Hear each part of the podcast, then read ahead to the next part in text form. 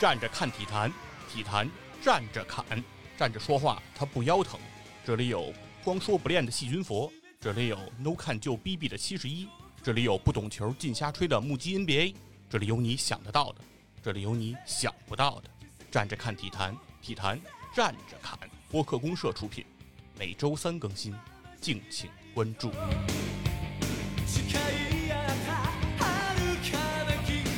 大家好，欢迎来到体坛站着侃，我是站着说话不腰疼的细菌佛。我是今天客串的 TC，哎，嗯今天我们请到了远方周末计划的 TC 来参加到我们这个体坛站着侃，来和远方周末计划进行一个联合出品。嗯啊，梦幻联动啊，哎，最后最近我这个联合出品干的比较上瘾。嗯，反正远方计划也是跟你一块儿聊，嗯，是对，正好嘛。这样的话呢，也是我们优化自己的生产力 的一个方式吧。TC 呢，就先给大家介绍介绍这个远方周末计划吧，可能有些朋友还不清楚。对这档节目啊，《远方周末计划》主要是每个周五上线，然后会推荐一个作品，不局限于影视剧啊，有时候也聊过漫画啊，聊一些书啊，也有可能聊游戏。但是通过这个作品，其实聊的不是作品本身，就可能聊的这个作品之外的一些思考啊，或者说一些好玩的事儿。当然，节目本身还是偏趣味型，就大概是这样。然后尽可能的是往这些什么所谓的异域文化上去偏，哦，嗯，毕竟前身是远方 FM 嘛，是啊，对，既有这种更远的视角，对吧？然后也有更深的内涵啊，嗯。然后给大家的周末呢，然后增加一些色彩。捧高了，捧高了，啊。对，非常好的一档节目啊，希望大家积极的去收听和订阅啊，哎积极评论。今天呢，也是请到了 TC 呢，跟我一起来录这期节目。嗯，我们呢也是做了一个非常非常，我认为非常牛逼的选题。哎呀，哎，这个太接地气了，跟你说，就是我聊的这个体育运动，嗯，我在超游听友委员会里进行这种竞猜，竞猜这个正确率啊百分之零，没人猜得到啊 哎，，绝不会有人猜得到，就是你就想不到说一个体育类的节目，嗯，哎，会聊这样一个体育项目，甚至不得不说，有的人曾经啊，至少包括我，嗯。都认为这不是体育项目，哎，对吧？体坛周报最近官方进驻喜马拉雅，哎，哎，体坛周报。你给他提楞一下，嗯里头那么多台，哦哎，他哪个台他也没说过这必须没个项目聊过，这个，还真是所以，，大家无法想象啊，一个体育节目能聊这个项目。那这个项目它是什么呢？哎，哎，这个项目它就是拔河。这个选题，我跟你说，我一定我就觉得我赢了。漂亮，对，而且这个选题甭管我聊成什么样，我觉得我都赢了。先甭管冷门不冷门咱们必须得说一句啊，就整个体坛站着侃这几期节目啊，您看一下列表，我们唯一啊，就是说参与最多的，或者说参与就是有的人可能不打篮球，有的人可能不踢足球，但是这个基本上好像大家都参与过吧。哎，对你敢说你从小到大没拔过河吗？嗯嗯那行吧，军服已经给开了一场了啊，就但是这个选题正好军峰跟我聊的时候，我发现哎，跟我们这个远方周末计划一拍即合。哟，因为我当时第一次知道它是一个体育运动的时候，是真是通过一个电影儿哦，还真有拔河相关的电影啊，啊，真是出乎我的意料啊。出乎意料吧？嗯 而且我看的目的其实也没为了看拔河，哦，当时还真是类似于周末啊，嗯说得找一片儿看，看点什么呢？当时我正好是准备去九州大分嗯，那边的一个行程。日本九州，因为嗯光知道大分是一温泉乡，然后哦也不知道有啥玩儿的，然后你要让我查一些攻略，我又懒得查，我就在网上搜了一下，我说有没有这类的风光片儿，就讲大分的，然后人家推荐了一部片子叫《八个拔河女》，就反正听着挺难听。我嗯我记得我当时搜这片子的时候，好像叫《拔河少女》吧，还是叫什么？后来在就是准备节目之前，我一看好像不叫那个名字了，但我看了一下，就是当年那片子，就是现在豆瓣上写的至少是八个拔河女八个拔河女啊，听着跟骂街似的。嗯 这个片子其实它一定程度啊是大分日本大分县的一个风光片儿。哦，从开场，比如说到一些人去介绍啊，他的当地有什么样的诗人啊，当地有什么样的古建筑啊，什么会出现什么温泉猴子呀，什么这些东西，你看，哎，好像有一点风光片的性质。结果演着演着，画风一转，就突然进入了这个拔河的场景了。但是为什么要拔河呢？是跟他这个故事有关。哦，我简单说一下这个故事。对，为什么呢？她是女主角啊，是一个公务员儿，相当于市长底下的一工作人员。然后女主的母亲以及女主的母亲的同事啊，他们是当地一个叫配送中心，说白了就是政府底下给这个老百姓，应该是给学生吧做配餐的，哦，送饭的对，送饭，然后包括他们也做饭啊。啊，对，然后这个配餐公司呢，可能即将要这个被政府收回或者说撤销。哦，为什么？因为这个大分的市长啊，决定引入一个食品公司去干这件事儿，外包。哦明白了，进入到工业体系，对，就所以这个片子也特别好玩儿。其实表面上看上去它是一个大分市的这么一个风光的介绍啊，风情片儿，但是他还黑了一下大分的市长，也不知道什么目的。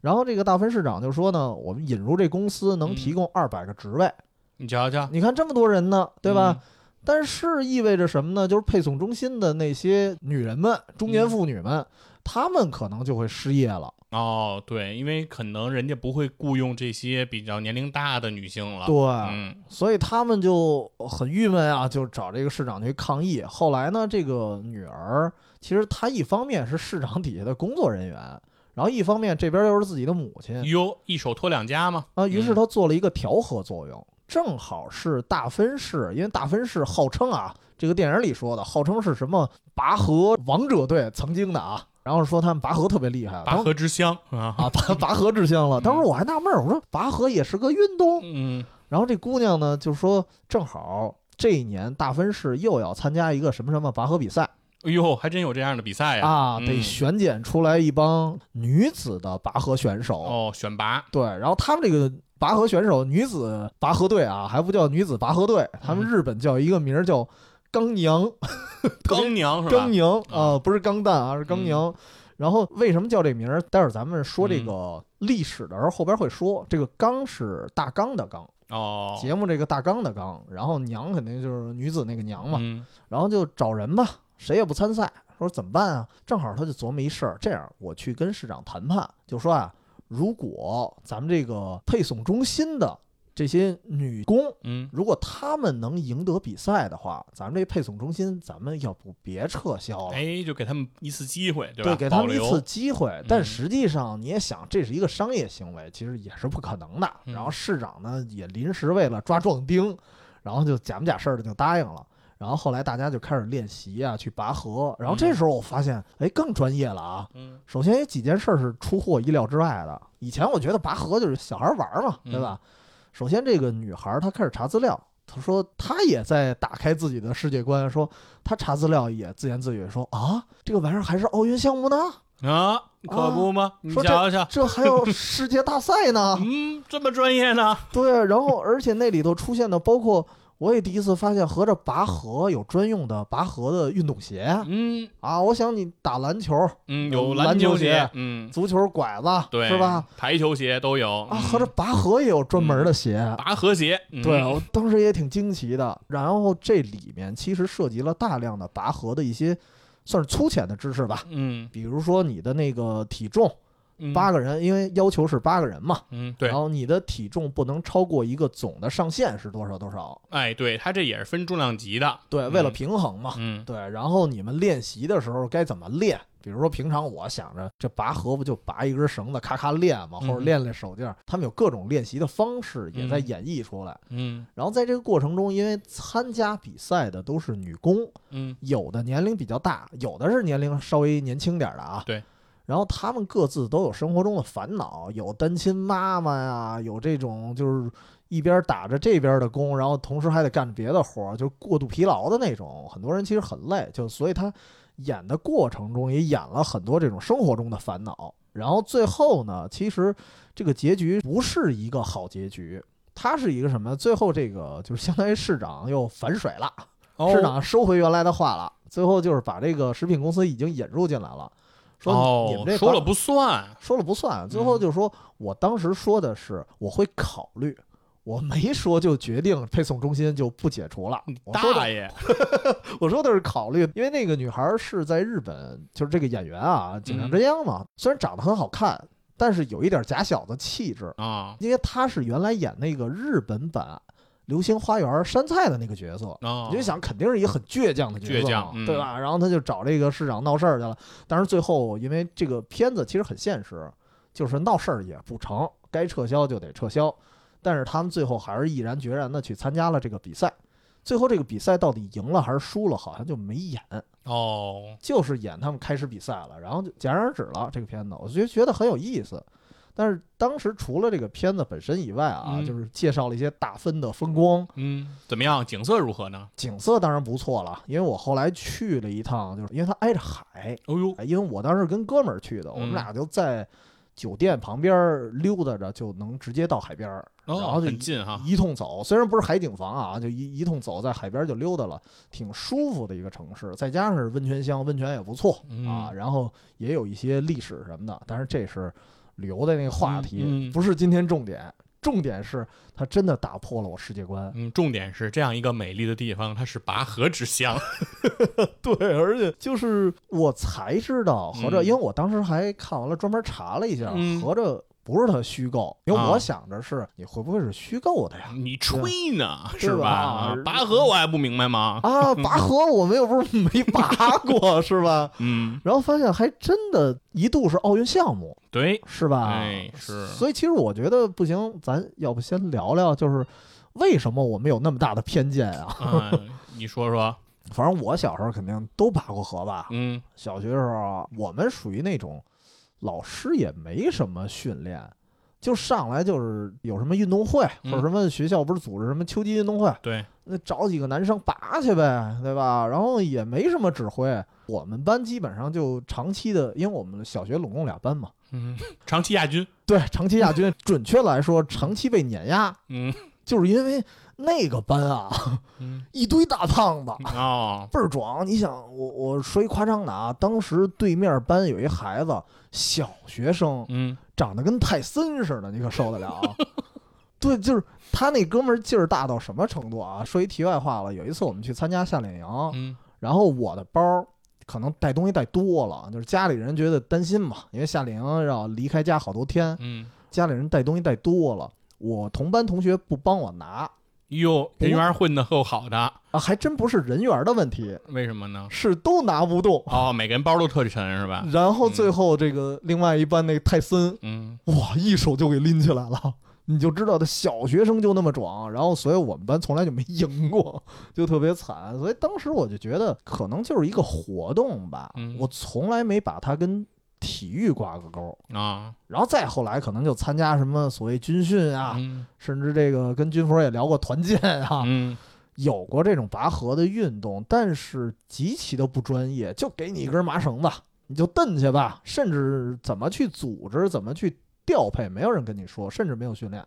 我们当时的感觉，对，其实咱们参与这些拔河呀，它现在其实有一个专用名词，嗯都，叫民间拔河。民间呢，就是老百姓这种，对吧？业余，江湖拔河，对，随便玩玩，随便玩玩。嗯对，所以从我们其实上小学开始啊，中学、大学，包括工作以后啊，单位这些工会呀，对吧？嗯啊，组织一些这种人民群众喜闻乐见的团体活动，哎，拔河其实就是其中一项，对，经常会被选用。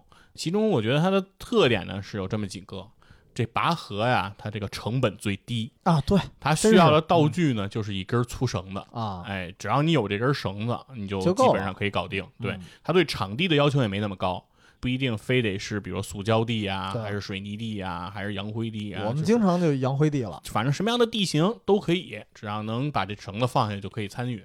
甚至室内室外都无所谓。哎，对，只要你够地儿就行了嘛。你要是那个地儿小呢，你参加的人少点儿呗，也就能解决。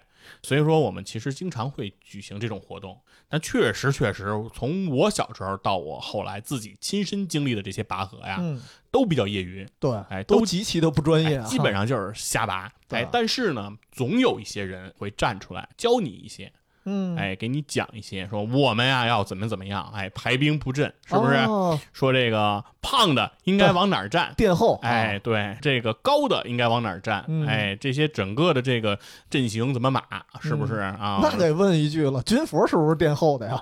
我们倒还行，因为一般也还有比我还胖的，哦，我一般是非正选队员，就直接把我排除体重。太轻，对，吧？当时太瘦啊，不能参与。对，嗯确实，而且还有的时候，我记得还是有要求男男女生都要上的，对对对对，不能光是男生。因为绳子正好分左右嘛，对对对，这边男生这边女生，啊，哎对，经常还有这种合作项目，哎，嗯顺便拉拉手，还有嗨呵，对，那么紧张的这种比赛气氛是吧？非常嗯专注啊，没有想那些。嗯。对，确实是说他就会给教你嘛，对吧？给你喊说什么，大家喊一二，对对对，对然后那个喊一的时候不动啊，喊二的时候使劲儿啊，使劲，对对对对给，你讲这种道理，有那种节奏感，哎对，然后呢就是让你这样去参与，但事实上我说啊，嗯，其实都是瞎掰啊，都是扯啊，我就是因为。其实对我现在回想起来，他们那种指点好像就是你放一别的运动，好像也大概齐这么点事儿，就特别肤浅的一些指点。反正啊，嗯。你就知道喊这一二的时候，他们连喊都喊不齐。啊，对。对，是不是？他还想让我们拔旗了，这不开玩笑吗？嗯对吧？你们自己都没统一啊，在他们都没统一呢。所以他底下瞎喊啊，对谁让你们喊那下一还是而且有时候像嗯我们那种破学校，那体育老师有时候红着鼻头就来了，就喝多了，你知道吗？这 他自己都不清醒呢，还指点我们。喝多了，啊今儿也不干点别的了。啊对我也组织不了你们拔个河了对，你们拔个河，对，给你们都拔累了就完事儿了。对，确实我们那会儿参与的这个拔河确实都比较业余。而嗯另外，我最近也是准备这个拔河这个节目啊，也是看了好多乱七八糟的。嗯然后有这个知乎上有一个回答，就说自己举一个例子，说是怎样运筹帷幄，然后哦。觉得自己能决胜千里，哦。但是面对现实的时候呢，就是一片茫然。哦，哎，他就举了一个这个拔河的例子。就说起来天下无敌，哎。用用起来无能为力哎，没错啊，他说呀，他说他们当时呃上学的时候有一个拔河的比赛，然后呢，在这个比赛的时候呢，他们有一个大神啊，嗯。计算机大神列了一个模型，哎，做了一个程序，说对模怎型呢啊，，对怎么样排兵布阵能赢，公式化拔河。哎，哎设计的非常完备，啊，哎，说是这个体重要按照从轻到重嗯。排列，就是最靠前的要轻，哦，最后的要重。一般好像咱们也是这么玩原来。对，啊然后身高呢要从高到矮排列，最前面的高，后面的哦矮。等等，按这种几个规则吧，嗯。权重比，最终排出了一个认为的无敌黄金阵型。啊，嚯，说凭借这个阵型，哎，嗯。我们的成绩一定会非常的好。嗯，比赛开始，我输了，抽签儿，嗯，体育系。漂亮。啊啊，啊，故事结束了。死亡之组，对，故事到这儿就结束了。嗯，说啊，说他们至今认为自己的阵型没有问题，没有问题啊，自己的排兵布阵非常的准确，一定是提升了他们的战力。嗯，但是这些战力的提升，在面对体育系的面前对啊，毫无作用。就是那句话嘛，所有的技巧在绝对的力量面前都显得很苍白。是的，嗨，这就是我们可能一些拔河的经历啊。嗯另外，具体到我自己拔河，其实发生过一个挺有意思的事儿。嗯，通过拔河，其实当时救了我们班某个同学的一条命哎呦，这么严重啊！？为什么这么说呢？我们有一次冬天，哎，哦学校呢组织这个拔河比赛，当时我们应该已经是六年级了，嗯在这个教室的最顶层。教室最顶层呢，它和其他层就有一些不同了。这个天花板它就不是一个实的一个天花板了嗯啊，不是这种洋灰这个密上去的一个天花板，嗯因为顶层它上面还会有一个中空的一个夹层嘛，嗯所以说它上面相当于是一个扣板，就是那种活的，是空的、嗯那种石膏的扣板，是这么一个状态。嗯然后上面不是还会挂吊扇、挂那个灯，这些会比较重嘛？对，对，它是这样的。就在我们那次中午的时候去参加这个拔河活动，回来的时候，哦，我们惊喜的发现，我们教室的天花板上有一个大窟窿，嚯，就是哦因为时间长了以后，那个吊扇一直坠着那个扣板，它掉下来了，嗯，正砸在我们一个同学的书桌上。哎呦，就他那书桌一片狼藉，然后上面戳着一个吊扇，哦，正好你们那会儿不在，对，是吧正好就在那个时刻，我们没在。嗯，如果当天学校没有组织拔河的活动，这是在课上，啊对不对？那个吊扇要是下来，嗯这是一个多么悲惨的故事。但是你有没有这么想过，是不是就是因为你们那个拔河的口号声太大，产生了共振？你们要不拔河，没准人还不掉呢。我反正觉得真的是捡一条命哎啊这当时我们非常紧张。嗯对，所以说这是我们拔河的一个小事儿吧，其实已经有点跑题了啊，跟真正拔河其实没什么关系。嗯主要是因为确实从我们民间拔河的角度来说，真的确实是瞎拔，就是、啊对啊嗯，确实想过。我从从来没想过这玩意儿合着是一个体育赛事啊。，对，其实呢，拔河的历史呢，在我国来讲嗯。是非常悠久的。哎，最早呢，它是可以追溯到这个春秋战国时候。嚯，啊，它记录在这个墨子的著作叫《墨子鲁问》嗯，这个篇中，它记载的是呢，拔河呢，它的起源是有一个战争用的工具，嗯这个战争的武器呢是由公输班，就是墨子的好朋友，哦 就是一生之敌吧，一生鲁班哦发明的。对，鲁班啊，创造小能手。嗯鲁班他创造了一什么东西呢？他这个叫钩墙这样的一个算是武器装备。听起来像某种钩子似的。哎，对，就是一个长杆儿，嗯哎，前端是一个钩子。这个钩墙是干嘛用的呢？是可以勾住敌人的战船，然后哦，在水战的过程中，对吧？敌人可能要妄图登陆，哎嗯，等等，你用这个钩子可以勾住他的战船，然后你嗯做什么呢？就有点跟那接线战似的，哎我理解啊。没错。当他要离你靠近的时候，嗯你可以用这个钩子顶住他，哦，让他不能接近你，哎，嗯保持这个距离。然后这个时候呢，有了这个距离，你可能比如说比较擅长的这种比远程啊、射箭什么的，射箭哦，呀、嗯弩石啊这些东西，你就可以用得上，对吧嗯？你就可以打击他。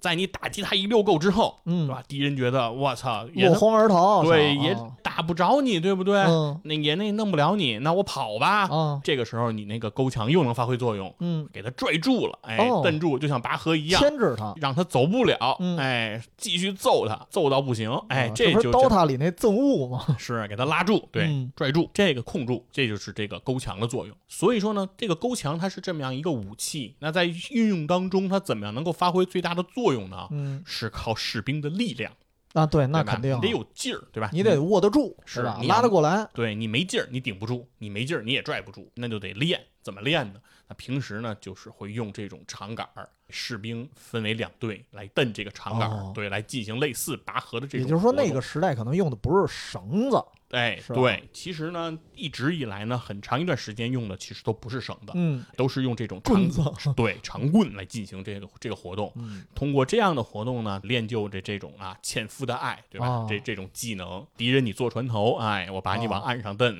往岸上蹬 就是这种感觉。这就是这样一个活动的一个产生，它其实是一项军事活动哦啊演变而来的。这是我国最早的这样一个记载。哎，其实好多体育运动其实也跟军事的来源啊，或者说它嗯最早的那个追根溯源的时候，也跟军事有一定关系。哎，对，因为嗯所以我们经常说体育呢，就是和平时期的战争。对哎，其实它也是有这样的一个渊源。哦，想不到拔河也是，哎，没错，错。那这个活动呢，其实它一直在流传，流传到了这个南北朝期间，这个叫梁简文帝那个时候，这个皇帝呢认为就是这个活动啊不好，嗯，要粗鲁。一些人对吧？活动不粗鲁，说赤膊在那儿拔这个，哎，哦进行这种竞赛或者这种比拼，他觉得不是有碍，他觉得有碍观瞻、啊，嗯不太喜欢，所以他曾经一度是禁止了这个活动。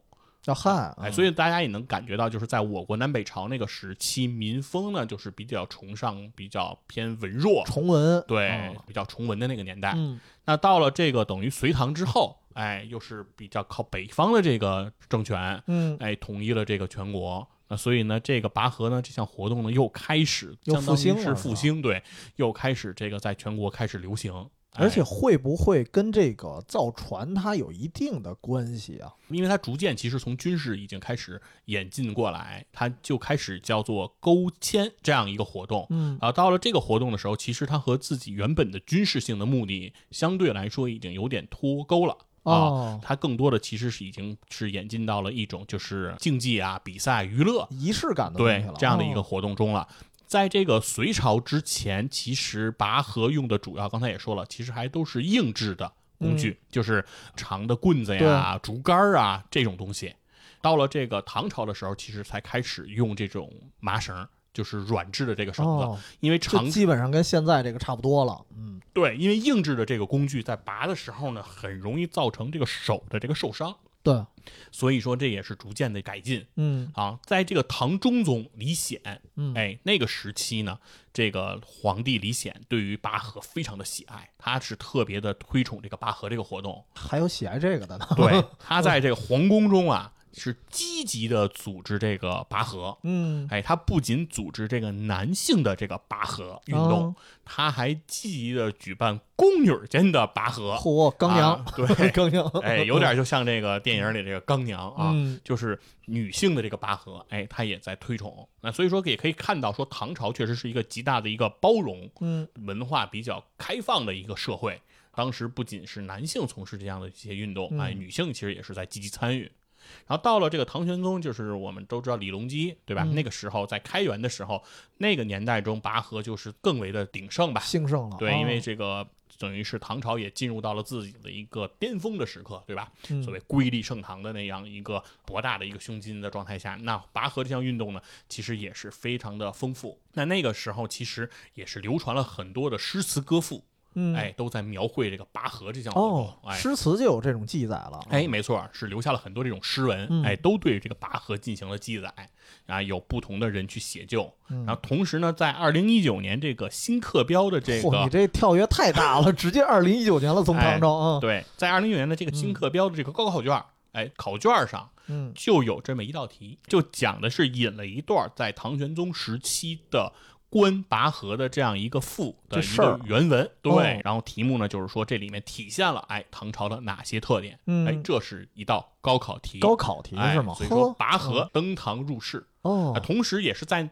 唐朝这个时候，不管是叫勾墙也好啊，勾签也好等等的这些名词，它真正其实被真正定义为了拔河这个名字算定下来了。哦，名字也是就定下这个名字了，哎，对吧？对，嗯所以这个也是在这个唐朝时期定下来了。所以说，官方举办的这个拔河这些活动的记载，很多都是建诸唐朝啊，在唐朝的这个史料上是有非常的多的，嗯非常的繁复。但是到了宋之后，拔河的这种官方的比赛记录，在我国就比较少见了、哦，啊，就相对来说不像在唐朝的时候那么宋朝开始玩相扑了，哎，可能是 对，啊就有反正各种玩法啊，就是转化了可能别的项目蹴鞠什么的。哎，没错，这个项目呢也是一个一个演进。嗯啊，另外，其实这个拔河也很有意思，在这个唐朝时候，它这个拔河它是怎么进行的呢？和现在我们想象还是有一些不一样。还是不一样啊，就是道具可能对一样啊。，它用了这个绳子了。哎，嗯这个是一个变化，是软质绳子，哎，粗制的这个编的这个麻绳是用这个绳子了。嗯但是呢，它在拔的过程中，这个绳子是多长呢？嗯一般来说，组织这个拔河运动的时候，在唐朝宫廷之中选择的这个绳子长度大概一百六十七米哦嚯，啊，非常也也能理解，毕竟是仪式嘛，对，对吧？非常长的一个绳子，哎，嗯这分为两端，对吧？总长是一百六十七米。嗯然后在拔的过程中呢，不仅是要拔这个主绳，哎，另外在这个整个的主绳上也会系出很多的支绳，啊，哎，就是小等于你那主绳你不好搂住，对小的那个个绳索，嗯这个绳索呢会绑在这个参赛选手的这个身上，身上哎，哦方便他来用力、用力哎使力，然后进行这个拔河这个运动，看谁能把谁拔过去。这就是当时和现在我们理解上的一个差别那。形状我想象了一下，有点跟鱼刺似的，对有一主绳子，有点鱼骨形的那种对对对，对，有点鱼骨形的排布吧，嗯对，是有点像，没错。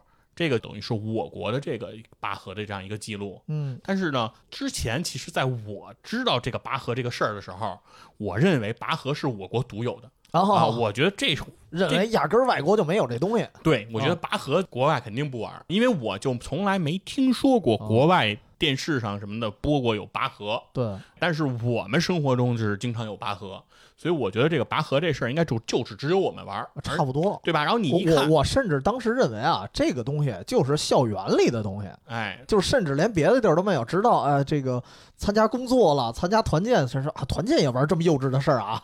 对，所以说我就嗯认为这是我们中国特色，而且你一哦看又是春秋战国就有啦，然后从军事上演进，哎，感觉说得通，那不就是我们自己的这个活动吗？嗯，然而并不是这样。还真不是。哎，在真实的这个世界上呢，其实拔河在别的国家也是有的。对，哎，早在呢，说是公元前两千五百年、嗯那个时候的埃及文明的这个古墓中，就是金字塔那个时候，哦，里面的壁画上就画就了、画着呢是吗？对拔嗯河的这项活动。哎，你确定它不是那个造金字塔那拉那石头呢？对，是吗啊所以说这个是一种，因为那个时候没有文字，或者说没有留存我们现在哦能解读的文字，不确定它到底是什么用途。哎，没错，你不能确认它是不是描述的就是这项活动，但是呢，看上去很很像。画的就已经非常的像了。嗯。但是到了这个公元前一千年的时候，哎，就有了一些文字性的一些记录，就有一些在斯堪的纳维亚的这种英雄史诗嗯，上面就是有文字性的记录，就是已经开始流传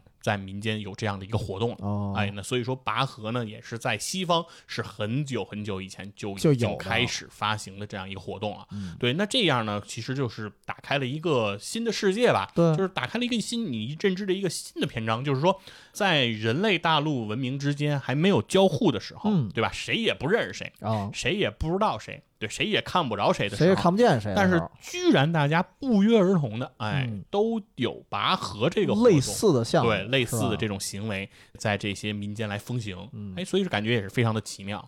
可能是跟咱们那时候的生产工具比较单一，就无非是什么棍子、绳子、刀子、斧子，就这点东西哎，，对所以它玩法可能也就那么多吧。对，反正可能也是生产力局限吧。对，啊，造成了这么样一个局面，哎，反正总之听上去感觉很有意思。对，嗯空间如此之远，远隔大洋，然而大家都选择了这样一个娱乐方式嗯啊，或者活动方式，还挺逗的。只能说明大家想象力比较局限。是，然后到了这个公元十五世纪左右，当时的这个欧洲的宫廷也好，欧洲的庄园也好，这些比较富有的人，嗯在这个庄园和这个宫廷中，也经常举办拔河这项活动，嗯哎，就已经非常的流行和风行了。流行了，对，就已经成为这个大家比较喜闻乐见的活动了。嗯哎，这是在欧洲的这个情况。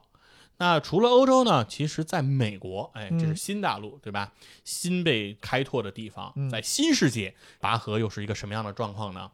早在一八八四年啊，嗯，美国有一场轰动全美的拔河运动，嚯，比赛吗？还是你可以把它认为就是一场比赛。嗯哎，这个比赛的起因是怎么回事呢？是两个州嗯肯塔基州和印第安纳州。哎，这两个州针对一条他们流经他们两个州区域的一条河流的归属权有争议？发生了分歧，哦哎，上诉到了这个美国的高法。嗯，哎，美国法院呢怎么来判这个事儿呢？也非常的厉害。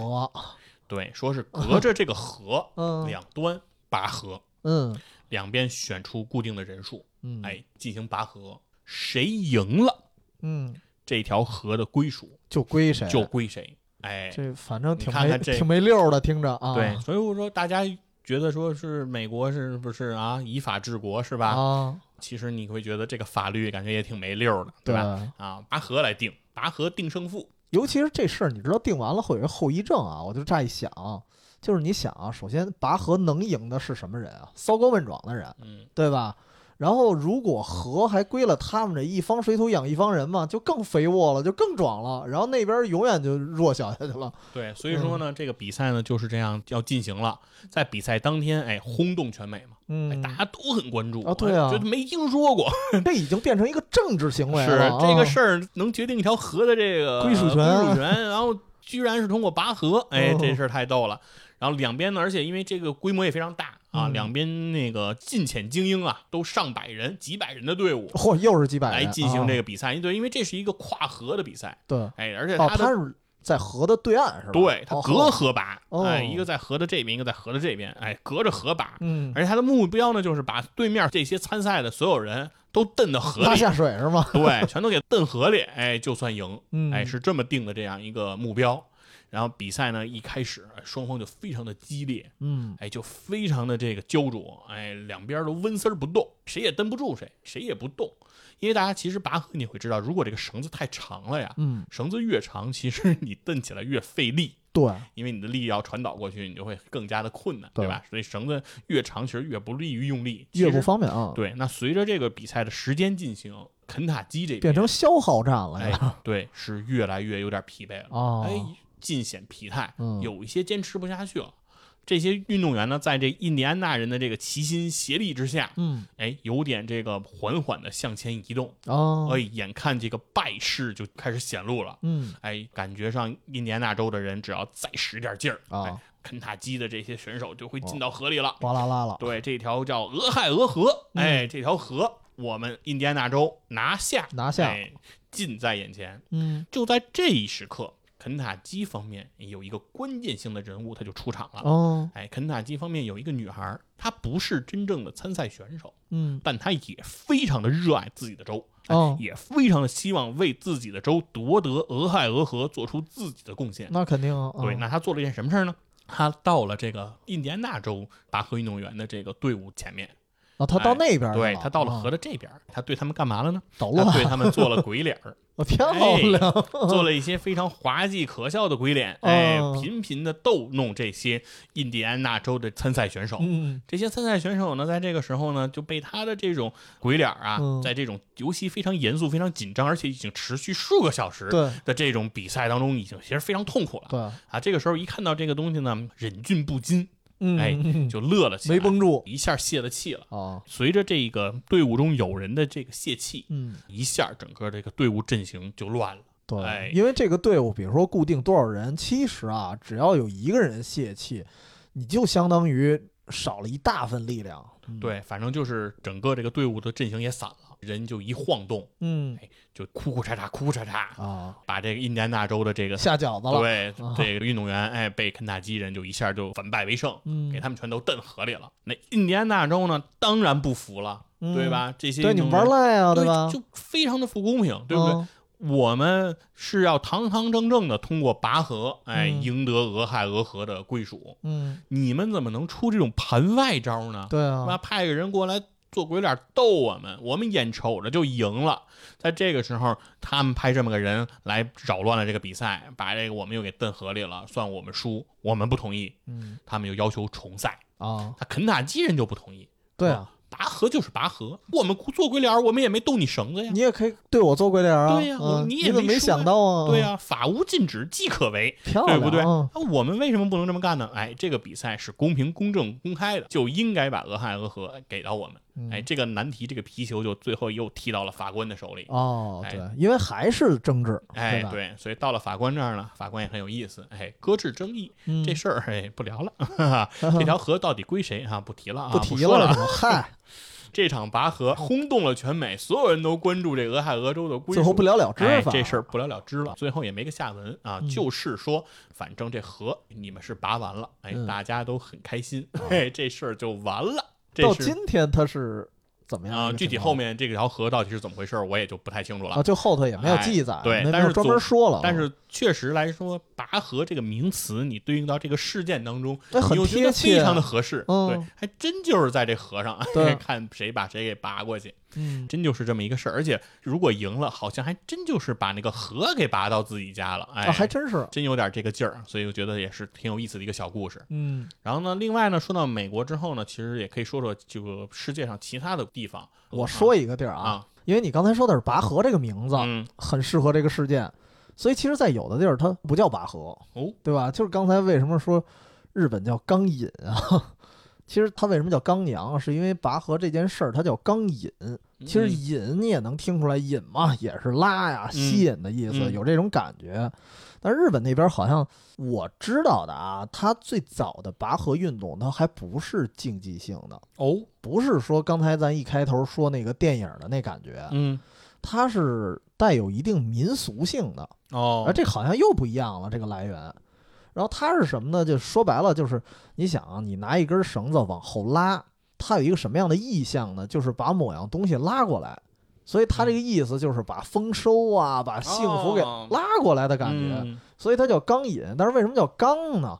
因为在日本那边，它是钢就表示很粗的绳子，啊，对，就是它是分几类的，比如说有细，细就是相当于咱们这儿的线。嗯扭就相当于这个几根线扭一块儿，比较粗的，稍微粗一点的绳儿就是绳儿，然后再粗的绳儿就是钢。嗯所以为什么那个日本那大相扑那大壮，嗯，那个最高级别叫横钢？横钢啊，对，横钢对，嗯因为其实横钢的本意啊，不是指它这个级别，啊，是指它拴的那裤腰带，哦，就是粗就是那根大绳子，啊，就一大麻绳的感觉。对，它最早是描述物品的，只不过现在就是这个跟横纲这个级别通用了，啊，所以其实引申过来了，纲就是指绳子，钢明白了。嗯引嘛，所以就是他们拔河。然后这个拔河好像比较有名的还不是大分。嗯。啊，刚才咱开玩笑说哈、大分是什么拔河之乡，其实还嗯。真不是。他那边能称之为拔河之乡的，应该你准确来说历史上也不属于日本。啊，嗯。这个就是冲绳，冲绳哦，冲绳那霸。然后他们这事儿，我觉得有一点跟咱们唐朝那，我觉得特别像，嗯就跟你刚才描述的，也是一根特别老粗的绳子，嗯，有多粗啊？估计也得几十厘米的直径我靠，几十公分那么粗啊，，然后呢，长度是二百米，二百米长，啊几十公分粗，这这怎么抱得动啊？加上这个重量的话啊是四十吨，四十吨啊，就这么一根绳子，四十吨对，啊，好，然后参与的也得好几百人，嗯参与的人是谁呢？这特别逗。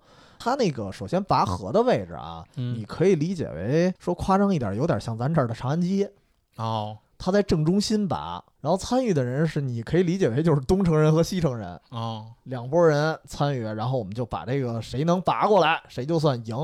但实际上这个项目没有那么强的竞技性啊，嗯不至于说我好像东城人拔赢了，西城人你就矮一头，因为它其实更多的还是一种就是起伏的作用。嗯，反正甭管怎么说，我们做了这件事儿了，就是表示把这个丰收给吸引过来啊。然后这件事儿本身其实还是更偏仪式感，哦，只不过你就是如果看的话，你看一些，因为 B 站上我记得好像有视频嗯能看到，也是人山人海。啊他们现在每年也还在办，哦，这个比赛等于还是在持续中呢，对，然后应该是十月份左右吧，哦好像也是一挺好玩的一个活动，看起来很有趣儿。然后而且当地来说，你想，呃，有很多旅客呀，然后包括这个冲绳也知道有美国驻军，嗯他们都会参与。嗯，就是其其实说起来好像东西城的居民似的，嗯但实际上大家就一块儿就拉着玩儿。然后这个绳子也是跟那个刚才你描述唐朝的一样，也是大粗绳子，嗯那谁蹬得动啊？嗯都是出来好多所谓的叫引绳，嗯，就出这么一根儿，然后他们用来拉，所哦以也挺好玩的这么一个运动。对，反正呢，在世界各地呢，其实也都有这种拔河的这种形式，对，都有。对，比如说在阿富汗，嗯，他们呢拔河到今天依然用的是这种长的木棍，哦，哎而还是用棍子。，对，而不是一种软质的绳子，嗯哎，他们还是在使用这个。然后到了北极圈，这个叫因纽特人，哎，嗯或者爱斯基摩人，这个冰雪上的人，他们也是有这个拔河这项运动，他们管这个应该是叫什么阿拉斯加沙，好像是这样一项活动。嗯，然后有一个专用的名词。它这个活动它怎么进行呢？它是两个人进行 PK。对于他们来说，拔啊，河一对一。对是一对一的一个哦单人项目啊，两个人。啊，比的时候是怎么比呢？两个人不站着，啊坐在这个雪地上，坐在这个冰面上，哦，对，因为正好地上滑是吧？没错。然后进行这个拔河，看谁把谁给拉过去。拉过来。哎，就是判定谁的力量更大。哎，这一对一的小时候我还见过，嗯也在学校里有人组织过，但是我印象有点模糊了。我记得也是一根绳子，嗯，然后呢是反手，他靠腰上，就哦，他有点像那个最后一个那个人，就是咱们那我知道，我知道，压阵的人。知道，把绳子系自己腰上是吧？对，嗯然后就俩人对着蹬，然后另外一只手是蹬着绳子头，嗯就是从腰上绕过来的，啊就是俩人一对一，啊也有过，但是很少有，就那么一次吧。小学时候见过一次，对，反正是说这就是等于是到今天吧，嗯，世界各地在民间啊，依然这种流传着各种各样形式的这种拔河。全世界都喜闻乐见啊。，，哎对，非常的丰富多彩，各种形式、各种样子啊，嗯用的绳子也不一样，大家的这个心态也不一样啊，胜负的对看法也是不太一样。对，哎，每个地方都是毕竟有竞技呀，有这种仪式啊，它用法也不一样。哎，对。但那我们还得回到说，我们体坛站着侃嘛，嗯，毕竟还是得说说竞技体育。哎那如果说到竞技体育这项赛事当中，拔河是一个什么样的情况呢？这个拔河啊，它其实在曾经嗯一九一二年到一九二零年间，嗯，它贵为奥运项目，哎，还真是奥运项目，这是一个啊。奥运会的项目呵，啊。这个当时这个拔河规则挺简单，嗯，它每队要求八个人，只要八个人就行。就够了。对，哦。它被列到田径项目之中了。嗯。啊，然后呢，在这个一九一二到一九二零年整个期间呀、他一共举办过五届奥运的拔河比赛，嗯。然后其中这个丹麦、瑞典联队、美国队、英国队、瑞典队和这个英国队这样在五届比赛中夺冠啊、哦，有过这样的五次这个冠军。基本上都是欧美。哎，对，都是欧美人嘛，而且这个北欧人成绩非常的不错，丹麦、瑞典、嗯，瑞典都夺过冠。啊，然后呢，这个在一九二零年比利时安特卫普这个奥运会之后啊，奥委会认为啊，当时这个拔河比赛它缺乏比较好的比赛条件，嗯而且这个比赛的用鞋和这个队员体重这个多方面这个规则啊都有一些争议，混乱是吗？哦，对，所以拔河就被排除出了奥运会。啊，啊，就这个里面其实也强调说，拔河这个运动啊，确实和这个鞋。有鞋啊，哎，对吧？刚才 T C 也讲了，对吧？嗯拔河鞋，对对，确实是跟这个些东西相关性是比较大的。嗯如果你这个国家的运动员呢有这种专用的鞋，哎，哎呦，而那就不一样了。对，而我们这边又没有，哎，那我们肯定是吃亏。这样的话呢，比赛就显得不那么公平。嗯，而且当时的比赛呢，对这种重量级要求也不是很明确，就说上来这八个人都是什么人，对，哎，说的也不是特别清楚，呢哦对吧？你这边八个人站一块儿是吧？好几吨啊，啊我这跟山似的。是我这边啊不到一吨，哎，那我怎么跟你比呢？所以说这个比赛呢，确实当时感觉上不是很正规吧？就因为你要没有一体重的限制，就变相的你会觉得，就是我们国家选国家队的时候，就变相的变成了全国甄选大胖子、没错，大壮没、错大力士，就会很奇怪。所以说到了这个两千零二年啊，这叫国际拔盟。嚯，阿蒙，在准备这期节目之前，嗯。我真的不知道这个世界上还有哦。拔盟啊，叫国际拔河联盟嗯，（TWIF） 就这样用的那个 tag 国际拔河联盟啊，一直没有放弃对于拔河这项运动的推崇。嚯，在两千零二年，终于通过申请，他们又回到了国际奥委会，哎，哦加入到了国际奥委会。近些年来呢，他们以什么为自己的目标呢？就是致力于将拔河回归奥运，哦，作为自己这个拔盟啊 但是准确来说，现在还没有完全回归，是吗？对。嗯，然后从这个两千一四年开始，日本和韩国的拔河联盟，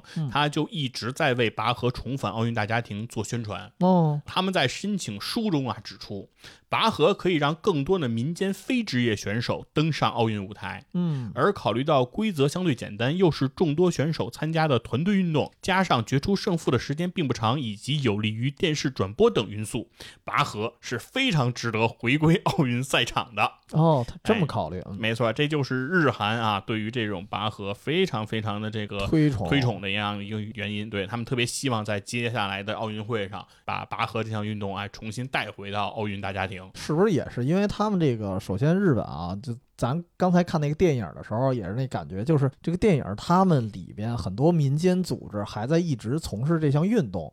当时有可能就是我们国家，反正别的金牌也拿不着，好不容易有我们一擅长的啊，赶紧弄起来，万一我们夺冠呢？对，反正各种原因可能都有吧，嗯但是他们对于拔河确实是非常的执着啊。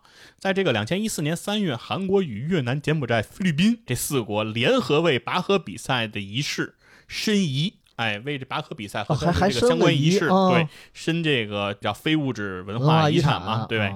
啊在两千一五年的十一月呢，教科文组织的非物质遗产委员会执行附属机构给出了补充信息的意见，嗯认为啊这项申遗需要完善相关说明。啊，哎，这就意味着什么呢？这要意味着这个申遗啊，其实有点难度了。这种态度呢，一般嗯来说呢，就意味着只有一半的把握能够真的入选。哦，因为觉得你这个还不够充分，对啊哎理由啊各方面可能还不太说拔河这个东西能够进到这个非物质文化遗产。但是呢，上述四国就是韩国、越南、柬埔寨、菲律宾，嗯对这件事情非常的认真和努力，对、哦他们的有关人士啊共同努力，最终使得拔河比赛和仪式的申遗取得了成成功了啊！现在呢，就已经被列入到了这个联合国教科文组织的非物质文化遗产名录当中了。这好奇怪呀，我不太了解啊，非遗到底属于谁呀？就是我乍一听啊，你看韩国主推这事儿，最后又变成这个拔河又是韩国人发明的了，有这么一种错觉啊。呃对，所以说嗯它可能跟刚才 T C 你讲到的这个拔河呢是比较像，嗯，就是说这个韩国的这个拔河呢，它也不是一个单纯的竞技活动啊，啊，它也是一个这种民俗活动。它为什么叫拔河比赛和它的仪式呢？就是它对这个仪式还是要求比较严格啊，的。也是仪式感的那种东对西啊。，在韩国用的这个拔河的这个绳子啊，它是稻草绳碾成的嗯，啊，它的直径也是五十到六十公分，也是特别粗，也是特别哎，粗抱不过来那感觉。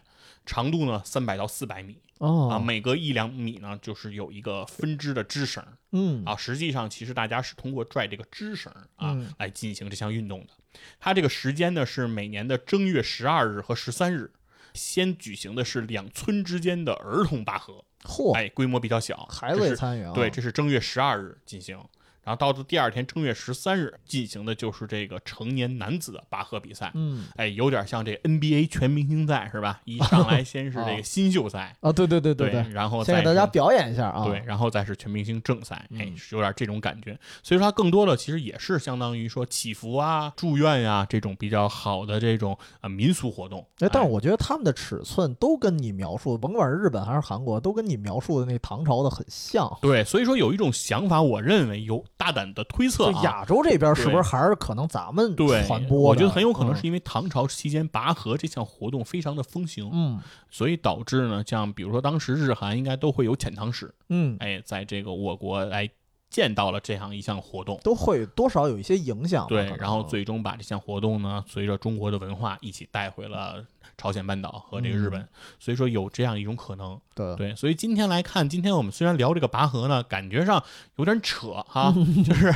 啊，好像不是个什么正经的这个事儿，但是呢，确实现在来看呢，你还真不能小看它。对哎，它极有可能真的要重回这个奥运的大家庭，奥运体坛，哎，成为嗯这个真正的这个奥运项目。对那如果拔河进入到奥运项目呢，它嗯其实和我们的这个民间拔河，它就发生了一些区别。嗯这个呢，叫被称之为叫竞技拔河。对哎，这也是一个专属名词。嗯这个竞技拔河呢，刚才其实 T C 也讲过，它是有这个重量级的这个限制的，就和其他的重竞技是很相像的，嗯像举重啊这些都很像，它是要有对于这个参赛人员体重的要求。对那就它一般来讲是要求的是八个参赛队员嘛，人员和人数，两边各八个，对，然后八个人的总体重它是有一个要求的，你不能嗯超过这个上限。对，最好还最接近这个上哎，限，对啊，对吧？不然吃亏。对，所以说一般来说，大家也都会有在赛前减重嗯这样的一个环节啊。另外，这个拔河现在虽然没有进入奥运会，但它有也有自己的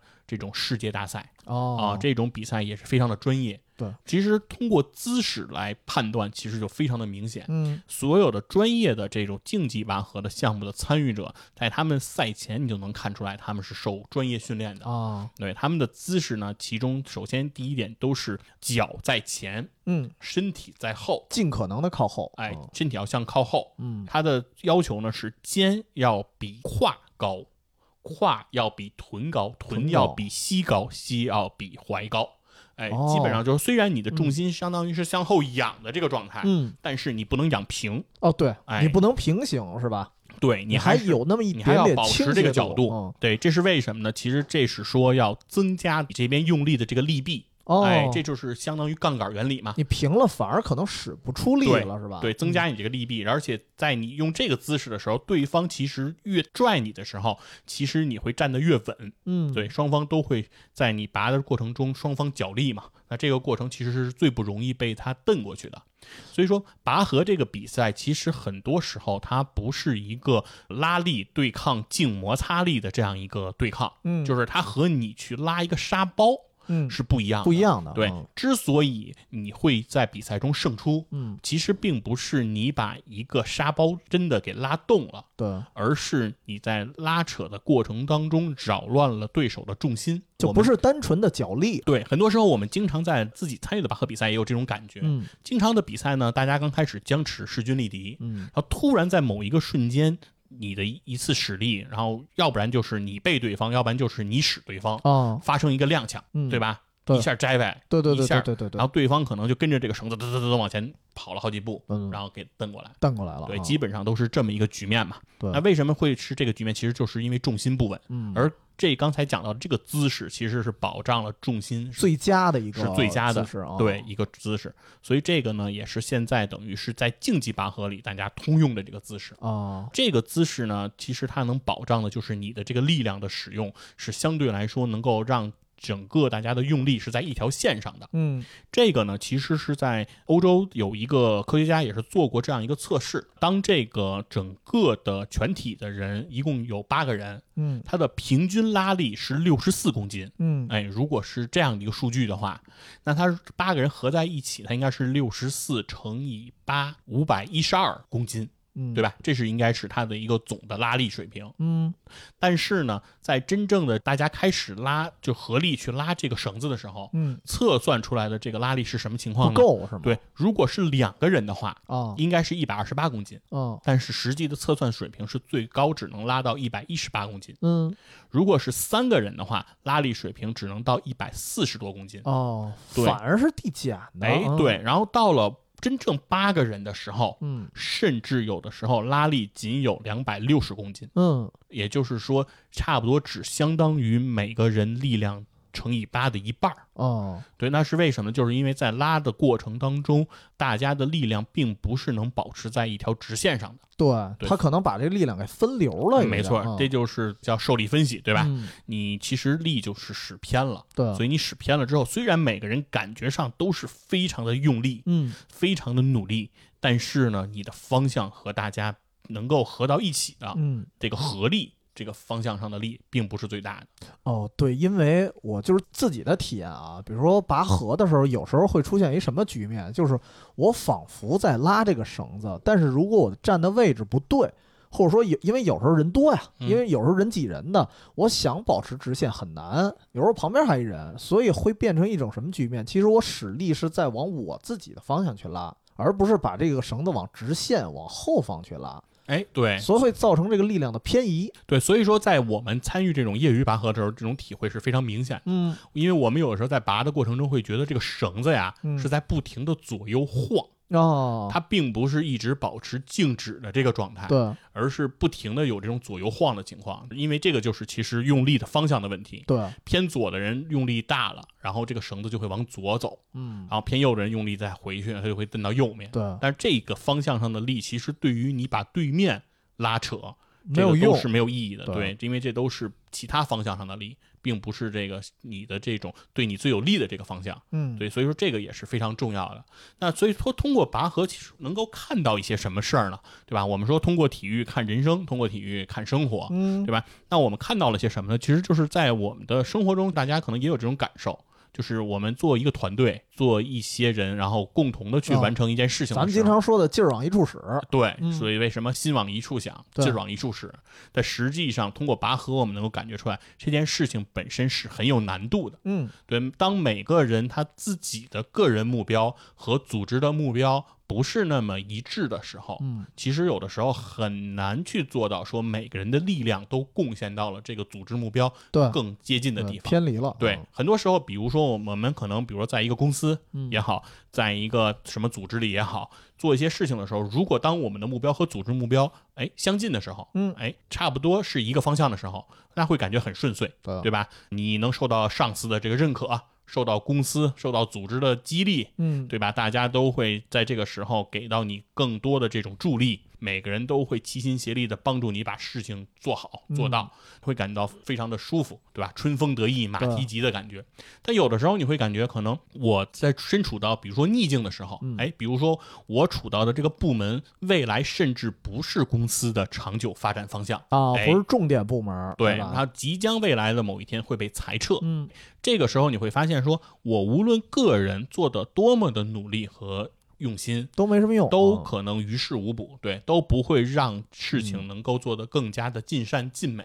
对，那那而且这个部门里人心有可能就散了，因为大家哎都可能这么想，没错，啊大家可能都会有觉得说自己的小九九，嗯哎，我未来是不是可以转到其他更好的部门啊？嗯哎，我是不是在通过这件事情上，怎么能够让自己的利益最大化呀？嗯对吧？那可能这个是结合到我们自身时候，会觉得说，那这个时候你会觉得在这个团队里想要完成一些事情，就会变得非常难。对回到其实竞技体育的其他项目，我们也可以看到这种情况。啊那比如在一个球队，对对吧？那球队如果哎顺风顺水，哎嗯成绩非常的好，哎三连冠、五连冠，一个王朝造成。对那这里面的每一个球员，无论说你是公牛时期的乔丹，你是嗯皮蓬，你是罗德曼，甚至你是朗利，嗯你都能在里面找到自己的价值。对你都能愿意为这个目标去贡献你的力量，哎，哪怕说我们没有球权，哪怕说我去看饮水机，啊、嗯我在底下挥舞毛巾，你都挥舞的非常的用这。特别像什么呀？灌篮高手最后结尾打山王的时候，咱们也知道那个湘北队有很多角色啊，就是可能知道个名字，没怎么露过脸的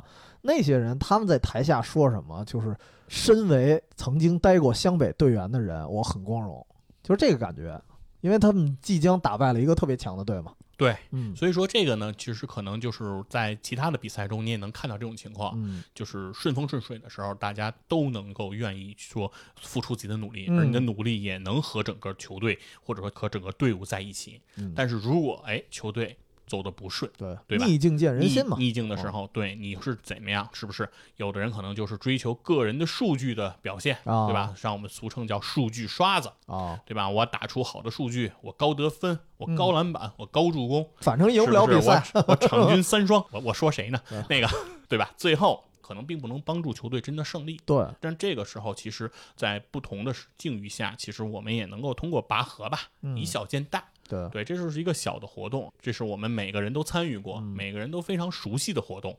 那在这个之中，哎，我们可以看到的是说，对于我们的生活，哎，或者说对于生活的方方面面，嗯，对于的人生的每一个阶段，其实有的时候就像这一场拔河一样。有一点像，哎而且拔河这个运动，我觉得还略有不同嗯，就是因为它没法刷个人数据。对，所以这个时候嗯，其实大家至少想法上啊，可能有的人用力使错了，但是大家的想法至少还是齐心合力。其实我觉得这期节目应该让这个公司的 HR 朋友们听听啊，对吧？就是学习一下怎么弄团建。哎，对，嗯没错。其实我们之前在远方周末进化里也聊了很多关于公司不靠谱团建的一些话题嗯啊。所以说呢，如果有兴趣的朋友呢，可以把那期节目和本期节目啊结合结合收听。那 因为那一期，你看这期的感慨也是你去引申的，然后那期基本上也是你的血泪控诉。